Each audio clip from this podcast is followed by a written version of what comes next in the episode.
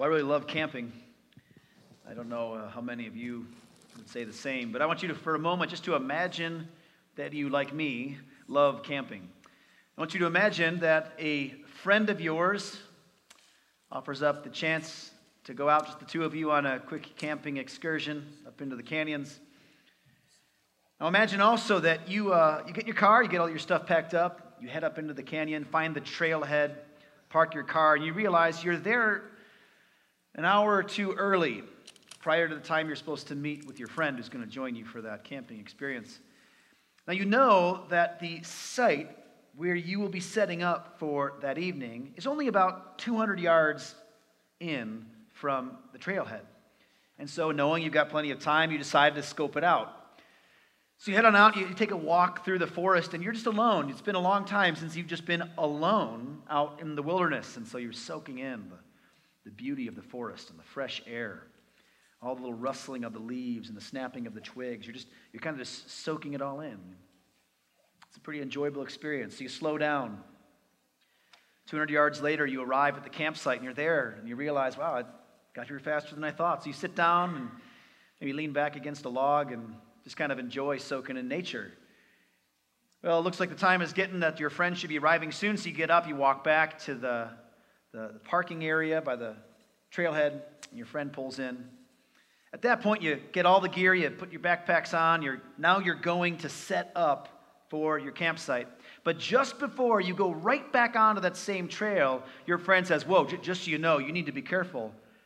There are lots of ferocious bears out here, and there have been several sightings this very day, and even maulings in this immediate area.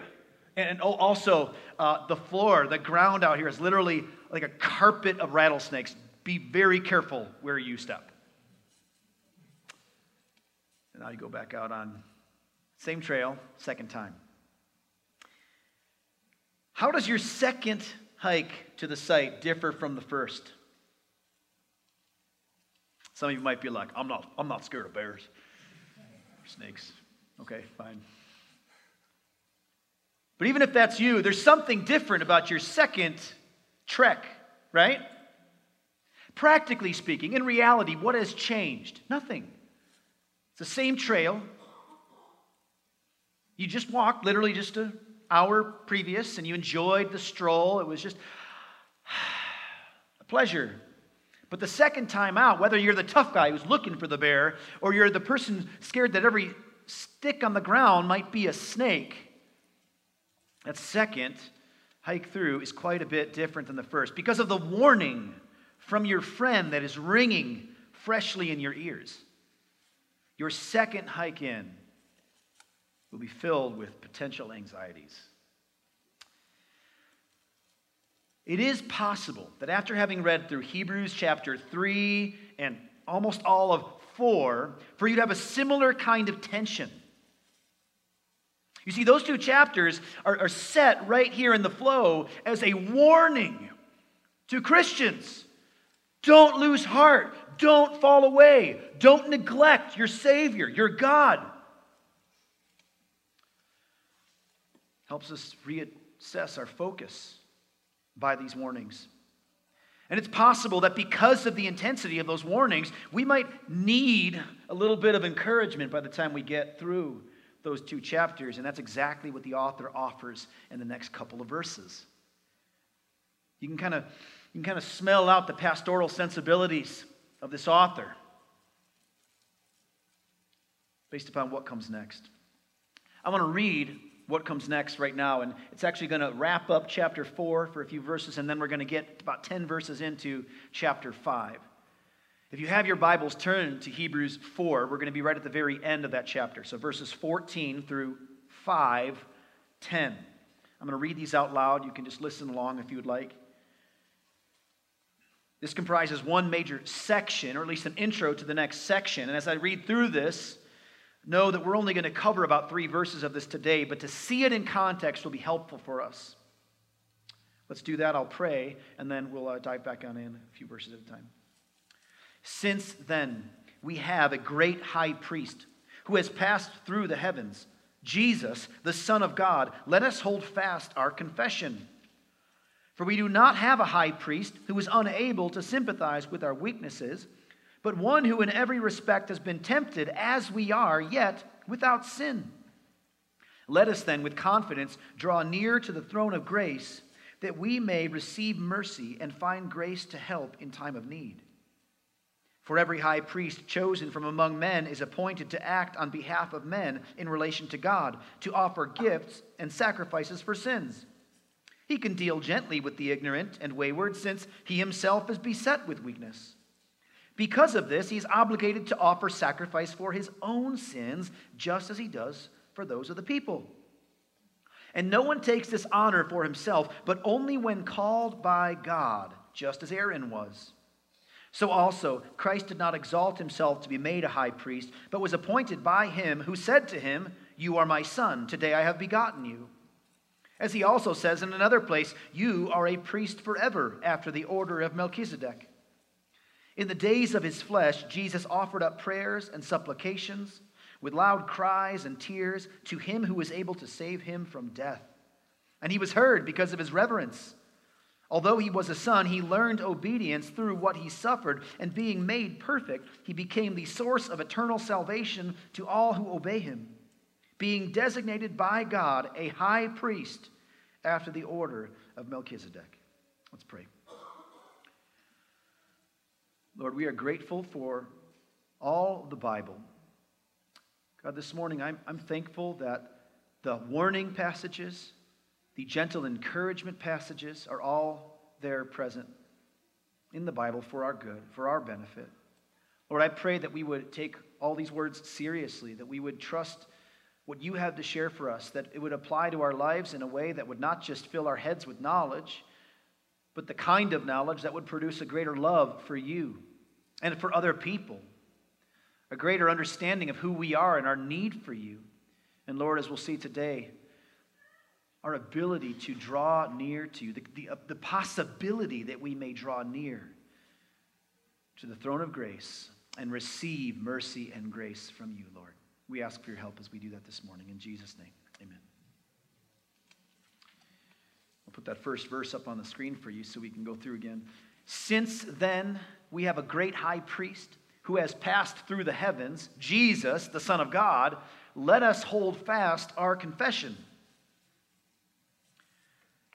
Since we have a great high priest, this is how the, this passage begins. This has already been introduced to us by our author. In other words, the author, back in chapter 2, has already told us that Jesus is our high priest. There, he just kind of dropped it. Here, he's going to kind of chew on that a bit and explain it.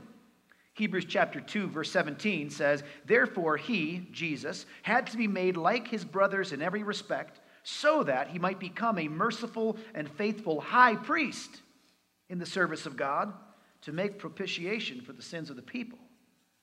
So Back then, we already see the author kind of drop this in. Jesus is our high priest. Now, if you're here today and you're not a believer, you don't profess faith in Jesus, we want you to know, first of all, that we're really glad you're here.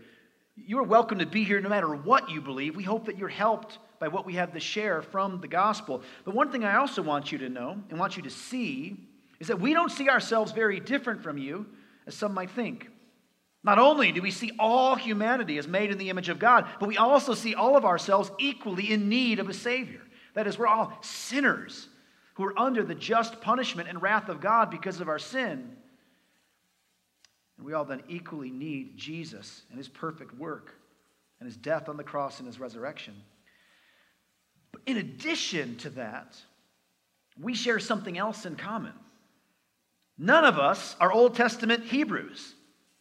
So when we get to a passage like this and a, a kind of a drop of a great high priest, a high priest, we need to look back further in history in order to understand it. So we're all going to do that together, and we can take a look back into the Old Testament to see what is being talked about when we picture a great high priest.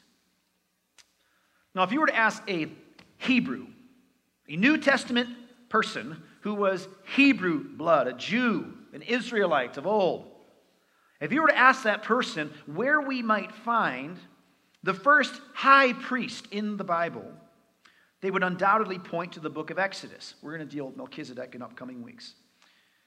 In fact, the first generation to experience worship under a high priest was the same generation that the author had been telling us about in chapters 3 and 4.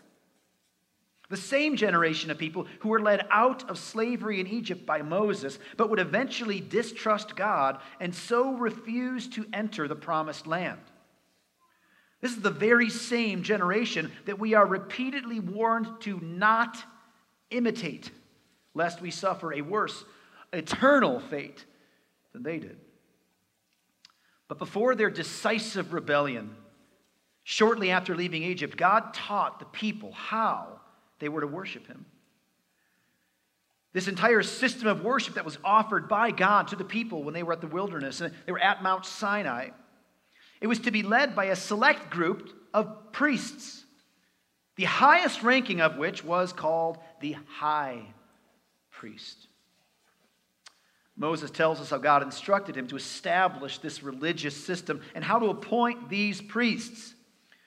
First, God gave the people laws, then he gave them a tabernacle, then he gave them priests. You need to, you need to understand something here for, for greatest clarity. There were 12 tribes of Israel. And we say Israel, we're actually referring to a person often when we say that because Jacob of the Old Testament fame was renamed by God Israel. So when we say the 12 tribes of Israel, we literally mean the 12 sons, the 12 tribes that would descend from the person Jacob, Israel. And of these 12, one was especially notable because he was used by God to save the people during a period of great famine, long before the days of the Exodus. That man's name was Joseph. Joseph, the the famed Joseph of the amazing Technicolor Dreamcoat, Joseph. And God used him to literally not only rescue the rest of his brothers and his father, his family, but all the people in that region were able to survive because of what Joseph had done. So his father, Israel, gave a special honor to Joseph's two sons, Ephraim and Manasseh. Jacob, Israel, he looked at those two sons. He says, I will now consider them my sons. And so rather than just looking, Joseph is my son and he's got some kids under him, he goes, No, those two are now my sons in your place. And that was a high honor. Now, now if you're doing the math, this would mean that there's 13 sons of Israel in the way they thought about it. That's exactly right. That's how it would have been thought of. But of those 13, God told Moses to take a census, a count. Let's see how many there are while we're out here. All, all the people out in the wilderness at this time after the Exodus days. Take a census. But he says this in Numbers chapter 1, verses 47 through 50. Listen to what, what God says. But the Levites, that is the son Levi, and all those who follow in him, that's one of those 13. But the Levites were not listed along with them by their ancestral tribe for the Lord spoke to Moses, saying, Only the tribe of Levi you shall not list, and you shall not take a census of them among the people of Israel, but appoint the Levites over the tabernacle of the testimony, and over all its furnishings, and over all that belongs to it. They are to carry the tabernacle and all its furnishings, and they shall take care of it and shall camp around the tabernacle. We're going to deal much more with tabernacle in upcoming weeks, but this meant that the descendants of Levi would not share in the same inheritance as the other tribes. In fact, it says this very clearly in Deuteronomy 10. At that time, the Lord set apart the tribe of Levi to carry the ark of the covenant of the Lord, to stand before the Lord, to minister to him, and to bless in his name to this day. Therefore, Levi has no portion or inheritance with his brothers. The Lord is his inheritance as the Lord your God said to him. Okay, so you picture in that. There were 12 plus, plus the kind of minus 1 plus 2, so we, they thought of this 13 there. And so when we look back in the Old Testament, we consider the 12 tribes of Israel. Typically, what we have in mind is the Levites accepted, there are 12. Levites would be the bonus 13. Maybe kind of in a way that Paul is the bonus 13th apostle. Now, the first task given to these selected, separated out, separated out Levites was to oversee the construction and the subsequent care of the tabernacle. God gave Moses very specific instructions for a tabernacle, which was virtually a, a, a portable temple. It was prior to the time that they would enter into the promised land, and God would say, That's the mountain where you put my actual temple. They would wander the desert, and they'd have to bring their temple with them. And so rather than be made of stones, in God's good grace, He let them make it into a tent. And they carried this with them wherever they went. It was the first thing torn down, and it would go together in a very particular order of how it would go to the next location and be set up all over again. This tabernacle was at the literal center of Israel. Whenever they would camp out in the 40 years in the wilderness, that would be set up first, and everybody else would camp around that. There was even a particular order in which all the other tribes were supposed to surround said tabernacle. This tent was comprised of an outer court. It was designed so that there could be sacrifices made inside of that outer court. There was an altar there for sacrifice. There was a wash basin for ceremonial washing by the priests before they enter into the, the inner tent, the tent of meeting itself.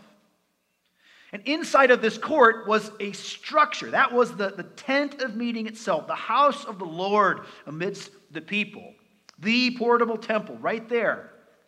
It was, it was smaller than this room. And it was comprised of two sections, very specifically instructed by God. One was called the holy place, where only priests were allowed to enter.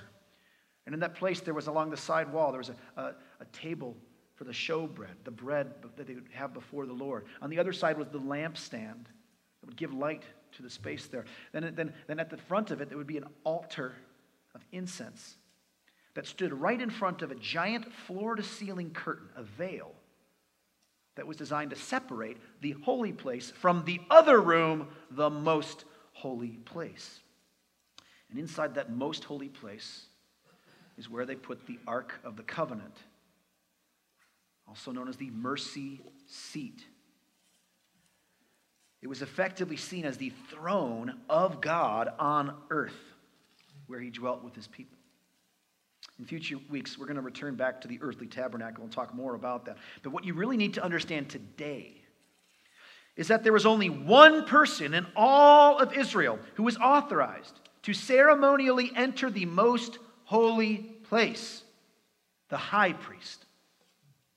You see, only priests could enter into the, the, the tabernacle itself the holy place, and only the high priest could enter into the most holy place. You see the, the degrees of separation from God and his people. It was an image of their sin that kept them separate from him. And the chief duty of this high priest was to offer sacrifices on behalf of the people. And the first official high priest of the people was Aaron, Moses' brother. Hebrews 5:1. We read it today. We'll get there next week, but let me read this again for you. For every high priest chosen from among men is appointed. For what purpose? To act on behalf of men in relation to God, to offer gifts and sacrifices for sins. You see, that was his role. That was what he was supposed to do. Now, in order for that high priest to offer those sacrifices on that mercy seat, bring them before the mercy seat, he had to pass through the veil, that floor to ceiling curtain. He had to pass through it and stand before the throne of God.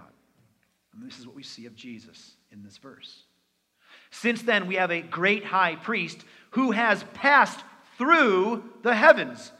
Jesus, the Son of God, let us hold fast our confession.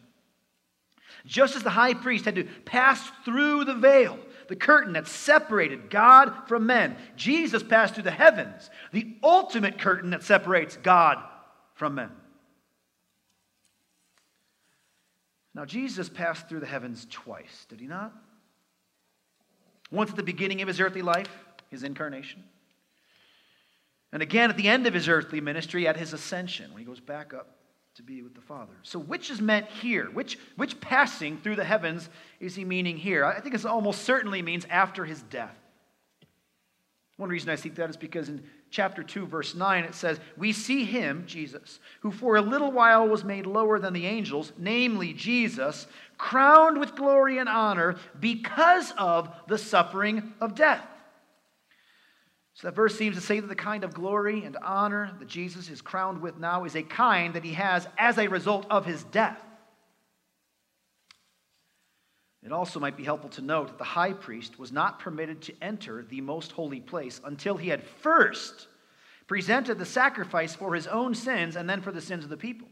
So he had to make a sacrifice before he was allowed to even enter, to pass through. Sacrifice, pass through. And so Jesus, presenting himself as the perfect sacrifice, I think then passed through the heavens. And it is in light of this sacrifice and subsequent entrance into the true throne room in heaven that we can hold fast our confession.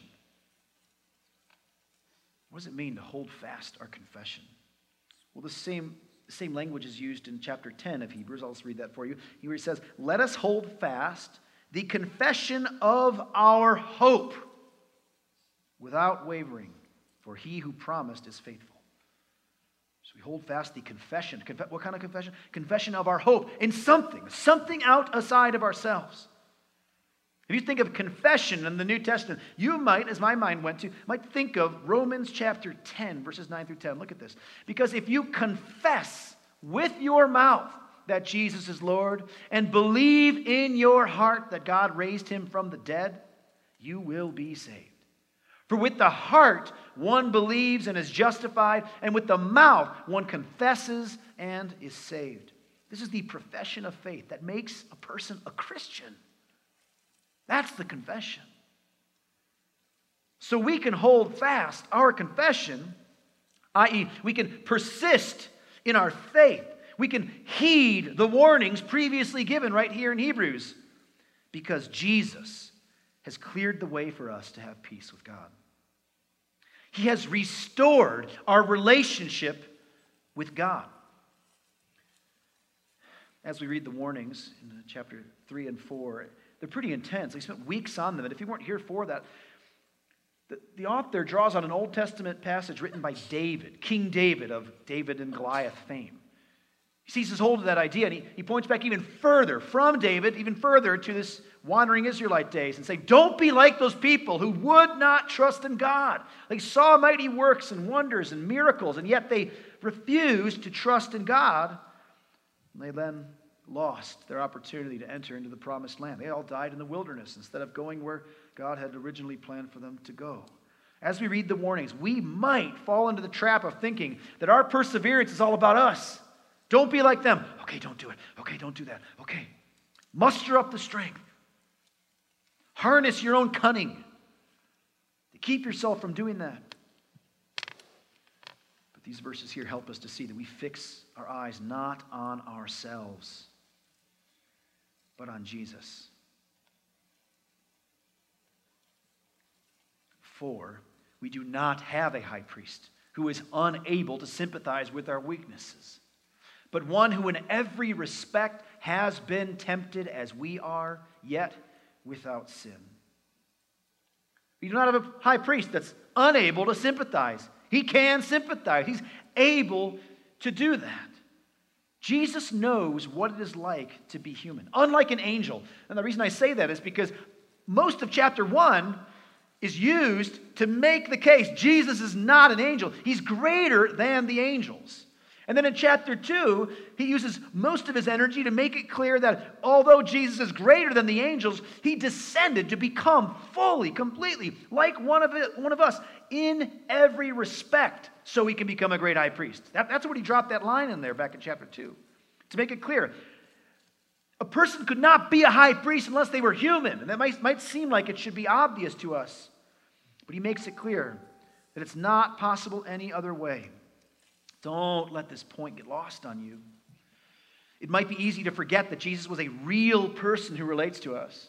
You read history stories, Look back there, the person feels so distant. It's like, I can't relate to that. I'm reading a book. That person had no idea I'd ever exist. You just have this lack of not only relationship, but then the, the span of history and the differences in culture and language and time might make you just feel distant from that person. That can happen if we read the Bible and see it as it is, historically accurate and telling us of historical events. But if we let it just sit there and forget, A, he relates to us today, and B, he really, really does understand the weakness of being human. Your problems are not alien to Jesus. There is no category of struggle that you could endure that he doesn't understand experientially. Not, not, not just we could play the game, well, he knows everything because he's God. So you know, yes, amen. But he knows it in a way that is of experience. Notice I said every category, not, not that every possible thing. God, Jesus probably doesn't understand what it feels like to uh, have your phone run out when your, your battery when you're talking. Well, no, we mean all the categories of human struggle he understands. And while he struggled through, by, by, struggled was, was faced with temptations all around the world, he did so without sin. It means perfection. This passage highlights two things that qualified a priest. This, is this passage, chapter 4, the beginning of chapter 5 here. Two things that qualify a priest. First, he had to be fully human. And again, like I said, that must be obvious to us, but here the author does not take it for granted, makes it clear. The need for a high priest to be human is not just a matter of biology, but it's required in order for the priest to fully identify with those for whom he offers sacrifices. But the second qualification was that he would be chosen, selected by God. We deal with this more next week. But these are the two qualifications that Jesus shares with the high priest of the Old Testament fully human, check. Chosen by God, check. But Jesus is far greater than those priests.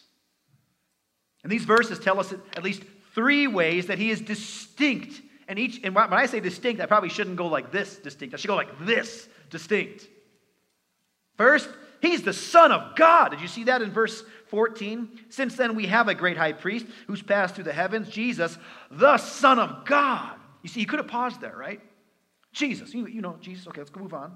But he goes, no, Jesus, the Son of God. This is the first place in Hebrews where we see that term, Son of God. He's argued to be the Son multiple times already. But Son of God, like that, right here, make it clear. Yeah, that guy, the same one that I spent all that energy when I wrote Hebrews 1, this author could say, to show you he's greater than an angel. That guy. No Old Testament priest could say that about himself. Jesus is the Son of God. The second way that he's distinct, this way distinct from the other Old Testament high priests, he passed through, oh, not just that little veil, the heavens. Jesus did not merely pass through the earthly veil, he passed through the actual one. In fact, Jesus passed through the veil that that earthly curtain was supposed to represent. More on that later in Hebrews.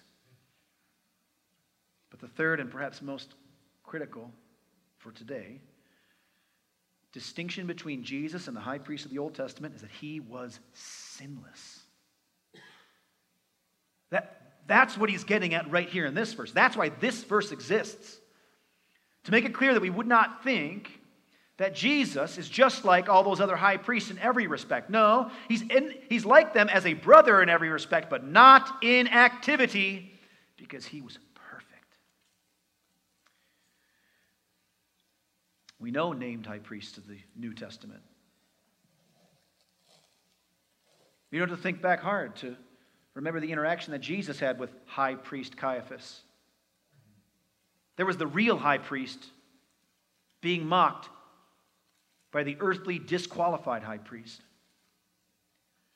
Jesus himself is perfect and sinless in every regard. In fact, one of the sins that could be squarely placed on the shoulders, on the, the guilt of the high priest in Jesus' day, is that his sin was rebuking the real high priest. Jesus was sinless. You know, the Old Testament priest had to offer sacrifices for himself first. It's really fascinating. He's not only considered associated with the rest of the body of Israel, he first has to make sure he's consecrated, his sins are dealt with. Then and only then does he come forward and then present the sacrifices for the rest of Israel. Isn't that crazy? First, he has to consecrate himself, then he moves on to atone for the sins of the rest of the people. This is a crucial distinction. Jesus does not need to find something purer or higher in value than himself to offer a sacrifice for himself. Obviously, he could not find something purer or higher in value than himself. But to the point here, he is the sacrifice and the sacrificer. He doesn't need to do that first step of atoning for his own sins and then atoning for the rest. His one time singular sacrifice was for the sins of everyone other than himself. Jesus is perfectly sinless. 16 says, Let us then with confidence draw near to the throne of grace, that we may receive mercy and find grace to help in time of need. This is the imperative here. We're told, let, let us hold fast to our confession. That's one command. Imperative, the thing you're supposed to do. Hold fast to your confession. That's already said in verse 14. But verse 16, this is the imperative here. Let us then with confidence draw near to the throne of grace. That's, that's commandment language. Let us do that. Draw near to the throne of grace. The Old Testament Day of Atonement was perhaps the most significant day in the annual cycle for the Hebrew. It was the day in which the Old Testament high priest would offer up sacrifice for the sins of the people. Now, if you were to study through the, the, the sacrifices offered in that system, you'd find that when a person does something wrong, realizes a sin, it says realizes a sin, he's to offer a sacrifice. This could be ongoing, this could be kind of perpetual throughout the year. But the Day of Atonement was to both corporately deal with the sins of all the people and, interestingly, deal with the sins the people didn't realize they committed. In other words, the holiness of God is so great that God demanded that the people would atone for the sins they didn't even know about. So if you were, if you were to imagine the illustration that a person were to have muddy boots walking into a nice house with white carpet, why anyone would have white carpet, beyond me. But imagine a person walking in like that. And the person looks down and notices, oh my goodness, I got, I got to wash my boots off before I come in. Okay. Hopefully the carpet stays cleaner. But what about the person who just didn't notice and just walked in and tracked the carpet, tracked the, the mud all over the floor? Just because they didn't notice doesn't mean it's not muddy on the floor. Anyone with kids knows this. Watch out for the puddle. I'm watching it. So just because you don't notice that you dragged mud into the holy home doesn't mean you haven't. And that home needs to be atoned for. That's the way that people thought about the tabernacle, that, that place where God would dwell with the people. It was the place that needed to be atoned for. Is that crazy? The sins of the people were seen as stains sticking to the objects that needed to be atoned for. Thus you shall atone for the tabernacle and the altar.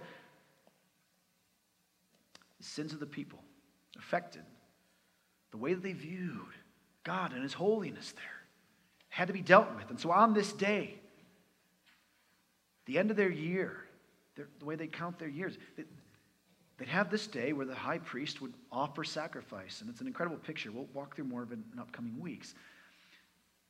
But what's significant is that once the Day of Atonement event took place, once it was finished, do you know what the Old Testament said about the people? This is awesome. Watch this. Leviticus 16:30. For on this day shall atonement be made for you to cleanse you. You shall be clean before the Lord from all your sins. Isn't that awesome? It's the happiest day of the year, the day after the Day of Atonement. You start fresh. All of your sins are cleansed. If we could be considered cleared of our guilt, if people, any kind of people, could be considered cleared of their guilt of sin before the Lord by this kind of offering from the hands of a sinner, how much more can we be confident now that Jesus has made the way? And what will you receive as you draw near? Exactly what you need the most.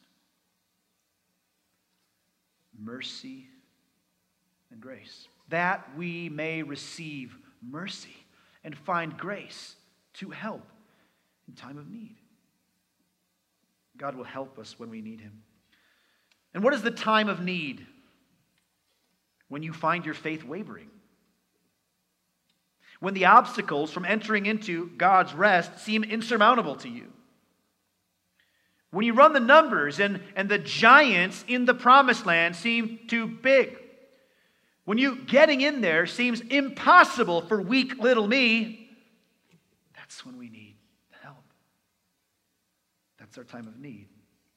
What you most need during those times is to be reminded of the grace and mercy of God. Grace is not merely operative at the moment of your conversion, it's a perpetual need for the Christian. And not like gas in a lawnmower, that we only draw near on the infrequent occasion that we need to refuel. How, how, about if we use this as a rule of thumb? How often should we draw near? How about if you and I need to draw near to the throne of grace as often as we sin? How about that? How about even more? As often as we are sinners. This is so different than the kind of advice that we expect to receive in the world, isn't it? What's the encouragement or advice that we might expect to hear from someone who, who doesn't have Jesus? If you, were to, if you were to say to someone in the world, I just, I feel like such an unworthy sinner. I feel like scum, or using language from David in the Old Testament, like a worm, like Job in the Old Testament, like a creepy crawling thing. What do you, what do you think what do you think the world's advice is to a person who shares that? I'm so unworthy. It's to make you feel good. Oh, you're not so unworthy. Oh, you're, you're oh no, you're not, so, you're not so bad. Anyone would have done what you did in that situation. No, you're, you're a good person. Isn't that the, the kind of advice we'd expect to hear from out in the world? In fact, you and I might be compelled to kind of give that counsel sometimes from, from certain impulses, just trying to be helpful for someone who feels so downtrodden. Oh, no, you're not so bad. It's really not that, that rough.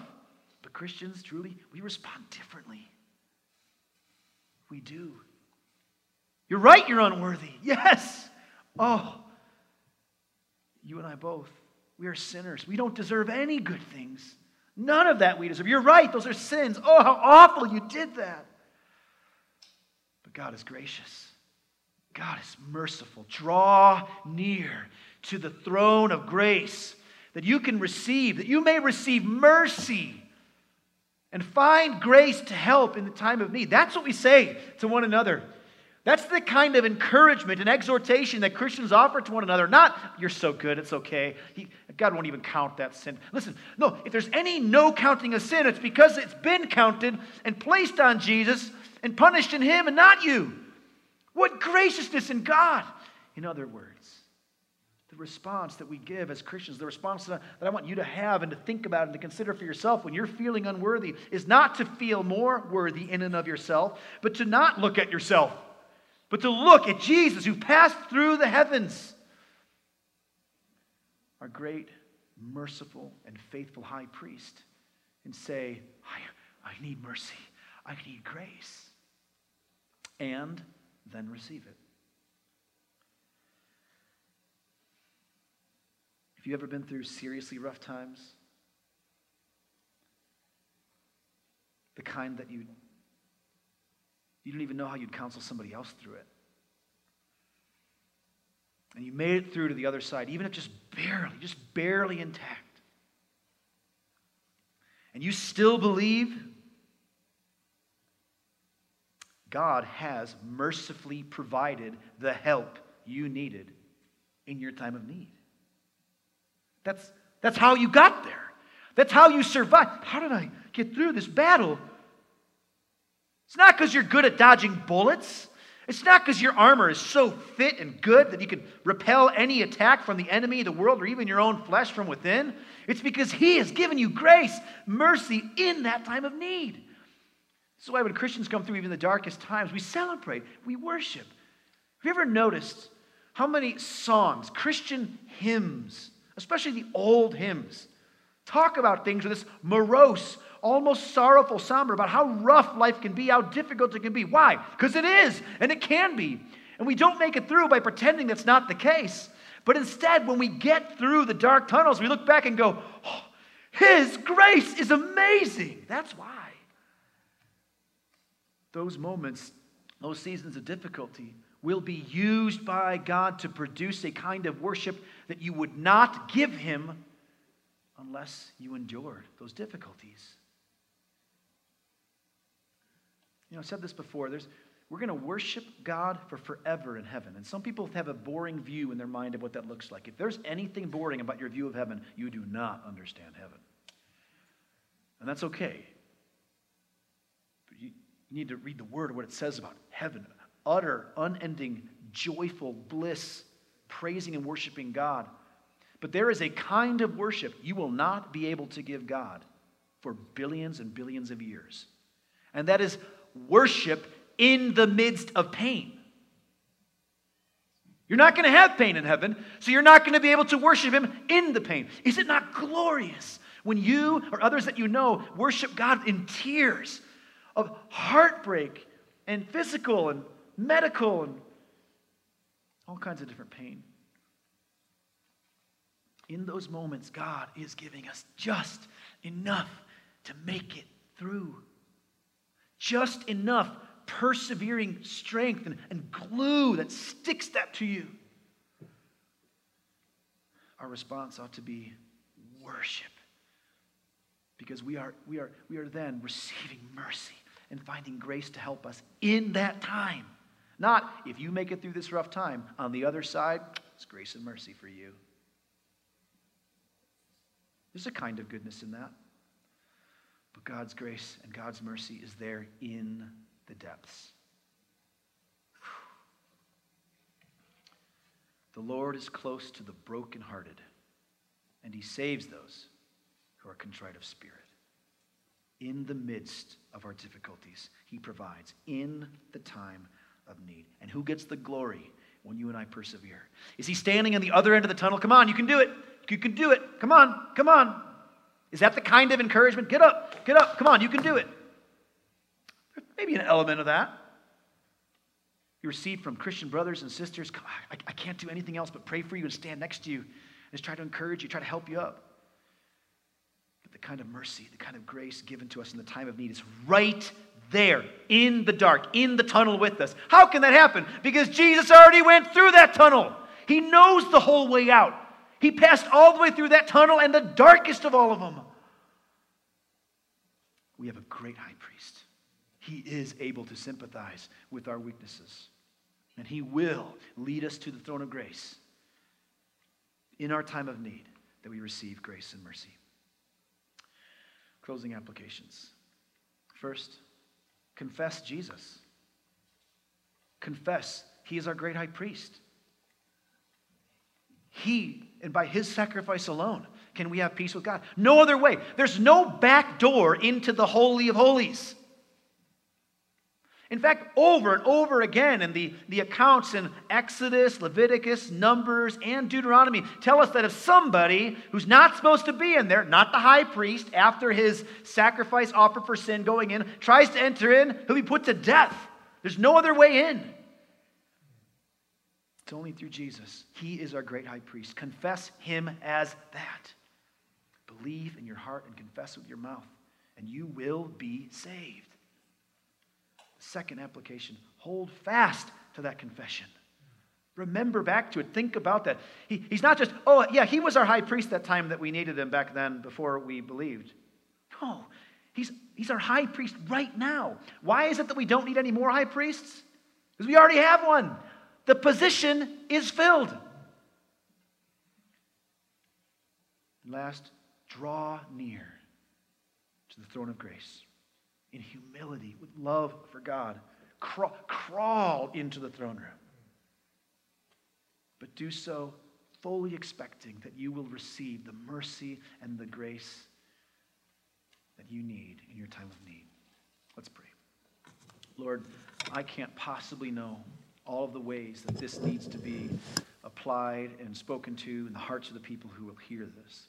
So I am asking, Father, that you would send your spirit to take this word that you've written for us and plant it in the hearts of those who hear this, that they would receive encouragement, as I think this is here for. That's why you had this written.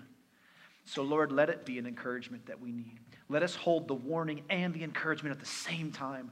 Let us not just try to muscle through the difficult times, but to cry out to you. Let us, Lord, when we feel guilty and stained by our own sin, as we ought to every day, that it would not keep us from coming to your throne of grace, but it would drive us to your throne of grace. Lord, let us never think that we are so good that we should, we should uh, come in on our own merit. And let us not think the opposite, that we're too filthy and dirty to enter in at all. Lord, help us to see that because Jesus, our great and merciful high priest, has entered, all of our sins have been cleansed, washed away from us. We may enter boldly with the kind of gratitude of seeing Jesus as our great high priest. Lord, help us to see this clearly. Help us to share this with people who carry this burden. Lord, right now I believe that there are people amongst us who are just needing that encouragement, needing to be reminded that you will help them persevere to the end. You will give them mercy and grace right when they most need it. Lord, help us to be an encouragement to those. If we need that, help us to be reminded by this. And Lord, let us give you glory and worship and praise in the midst of those difficulties. And we pray all this in Jesus' name.